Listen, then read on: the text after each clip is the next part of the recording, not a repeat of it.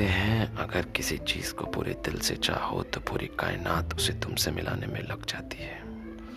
ये बात कितनी सच है और कितनी झूठ, आने वाले दिनों में इसका पता तो लग ही जाएगा।